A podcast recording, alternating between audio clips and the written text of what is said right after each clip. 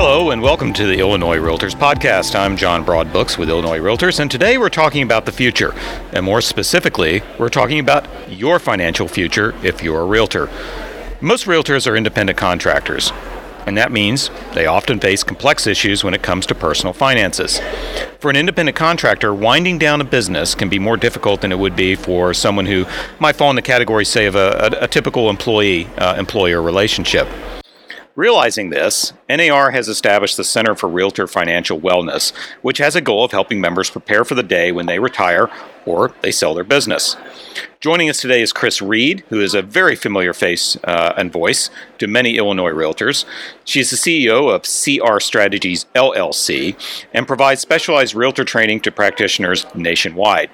She holds a multitude of designations and certificates, are really too many uh, to mention here, but just for the highlights, they include CRB, CRS, GRI, SRS, SRES, and she also holds the CRETS designation, which stands for Certified Real Estate Teams Specialist.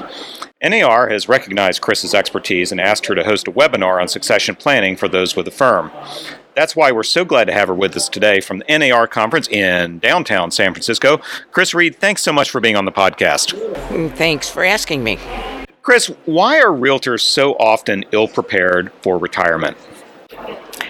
I think it's a, a, case that they don't want to plan ahead. They're in the moment type of individuals. They're independent contractors. Their um, commission payouts are not as consistent as what might be a regular employee. So that in itself makes it makes retirement and planning ahead a, an additional um, obligation that they have to put into their planning processes. So, w- why should you take the plunge and, and address your retirement? I mean, you know, even, even if you're relatively young, you probably should be thinking about it, but I'm betting most people just don't do that. Well, you work hard at this business. Uh, somebody spends years, months, years, decades in building up a career. And when you get to the point of thinking about retiring, you know, for financial stability, for an ongoing i mean we are talking about succession. Sometimes people want to their business to continue their company to continue where they want to turn over um, and let new leadership take over and their legacy is going to continue. So yeah you should be thinking about um, at the beginning of your career thinking about what's going to happen at the end of your career does this planning have to be done all at once? Can you sort of step into it? What's the best way to approach this, or does it sort of depend on where you are in your career? How does one do it? Carefully, I, I, I should answer. And I, you know, my tagline is um, for success on purpose, strategically thinking about something, and I, I guess I could apply that to this as well. Strategically planning ahead, um, having some thought to to how to go about it definitely getting the advice of a financial advisor would in early on in your career would be a huge benefit so that you have a direction you have a plan in what in what um, in what area you want to be investing in in order to have that financial stability um, to protect your assets at the end of your career that you've built up during your career so, what are the biggest areas where you see that the issues tend tend to crop up? Uh, I, I, imagine it's more than just setting aside money uh, for your retirement. There are probably a lot of other things that come into play here. Well, eh, like I said, as far as your commission, you have a the as an independent contractor, your commission payouts are not as structured as, as you're an employee, but also as far as some of your retirement plans, uh, like some of the IRAs, for example, or some of the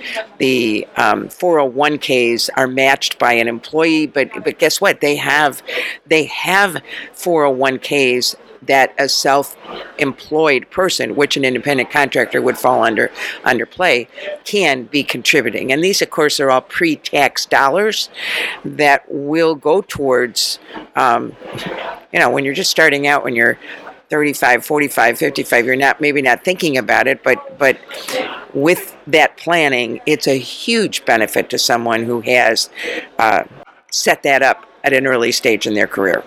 I, th- I, think almost anybody fears that uh, that one uh, thing that's just going to make your head hurt. And so I guess the question is for succession planning, or if you're planning on getting winding down your business, does it have to be complex? No, it does not. I think I think a little bit of planning ahead as far as where you're at, what kind of a business has you built, and and this webinar that I that I did for NAR, um, I'm dealing with both individuals brokerages as well as teams. I mean, those are three different segments, but in the commonality of that is what what's the end result? Is it do you want to sell your business and walk away from it? Do you want residual income from it? Do you want um, uh, how can you protect the, the business? So you, you need to think about what your long term goals are. Where do you want to be a year from now? Where do you want to be five years from now? Um, so that that's part of that strategic thinking process that just getting away from the everyday grind and saying, okay, I mean, put it into a business plan. And how are you going to do it? How are you going to exit? Do you want to continue the legacy that you've built up on your company, on your team, on your individual business? And how can you protect, you know, have some uh, financial stability, protect your assets, and as well as uh, make things easier on for estate planning as well. You know, some people, a lot of people have a will, but the difference between a will and estate planning are two different things. And um, that's again where having an advisor, a financial advisor, guiding you in it can simplify it so that your head won't hurt. Chris, do you, do you recommend getting a financial advisor, or is this something that the average person could take on themselves? No, I absolutely, absolutely uh, encourage you. You know, we're realtors. We can answer any questions about selling real estate. That's our expertise.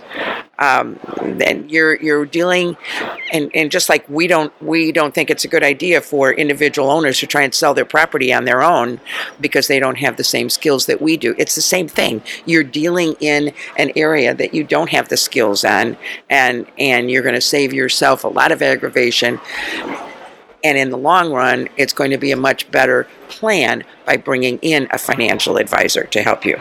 Let's say you've made the decision that you're going to exit your business. Uh, what affects the dollar value of your business if you're looking at making the transition and trying to come up with the, the valuation for it?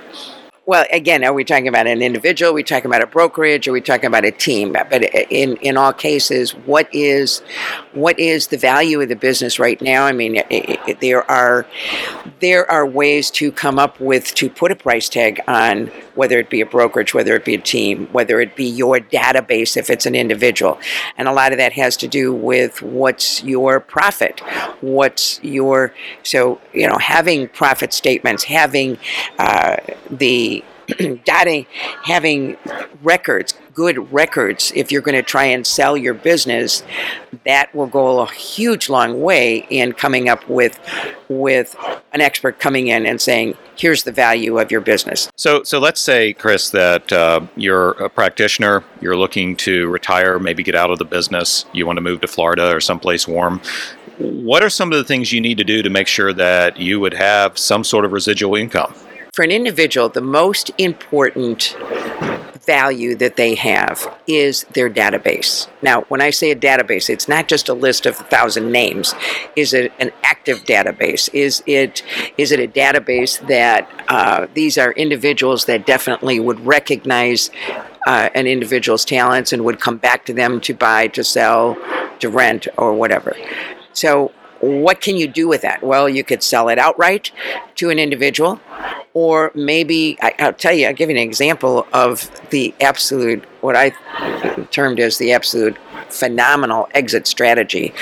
Individual top producer was getting buried. She brought on an assistant, and this assistant was helping uh, as the the individual was growing the business. And I'm talking this was like 20 years prior to uh, prior to her exit. All right.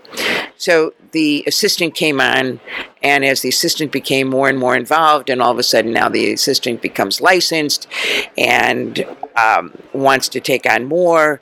Now they're kind of work, working together as a partnership type of situation, and then the in, the original top producer starts saying, "Oh yeah, I do want to go on vacation. I do want to." They bought a property down in the warm country, and this licensed assistant now could kind of take over.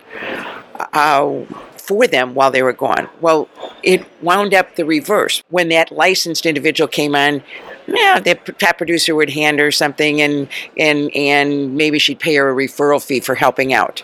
Well, at the end of the career of the individual, she was getting a referral fee because it was somebody that come in from her database, and now that agent, that licensed assistant that came up the ranks, and so this was like a five-year plan. It was the ultimate exit strategy in my mind. And that and that's the gold standard you should be looking at, really, five years out. But it doesn't have to be. I mean, if you don't have that type of a situation, I mean, what's wrong with somebody says, "Okay, I'm I want to retire next year." Fine, let's look around. Let's look for an individual to partner up with. Um, uh, choose someone that has the same core values that you do, the same level of customer service, and and can uh, take care of your clients in the same manner that you would, and set up a, a residual income uh, and continue to market. Now, obviously, market yourselves as a partner partnership. Um, and maybe you're involved, maybe you're down in Florida. Obviously, you're still licensed because if you're going to be partaking in a transaction, you have to be licensed. But I mean, that could be an exit strategy. That could be two years, three years, whatever. Uh, individualized setup. But, but it, it's a strategy. It's not just, oh, I'm going to retire, close up shop, goodbye.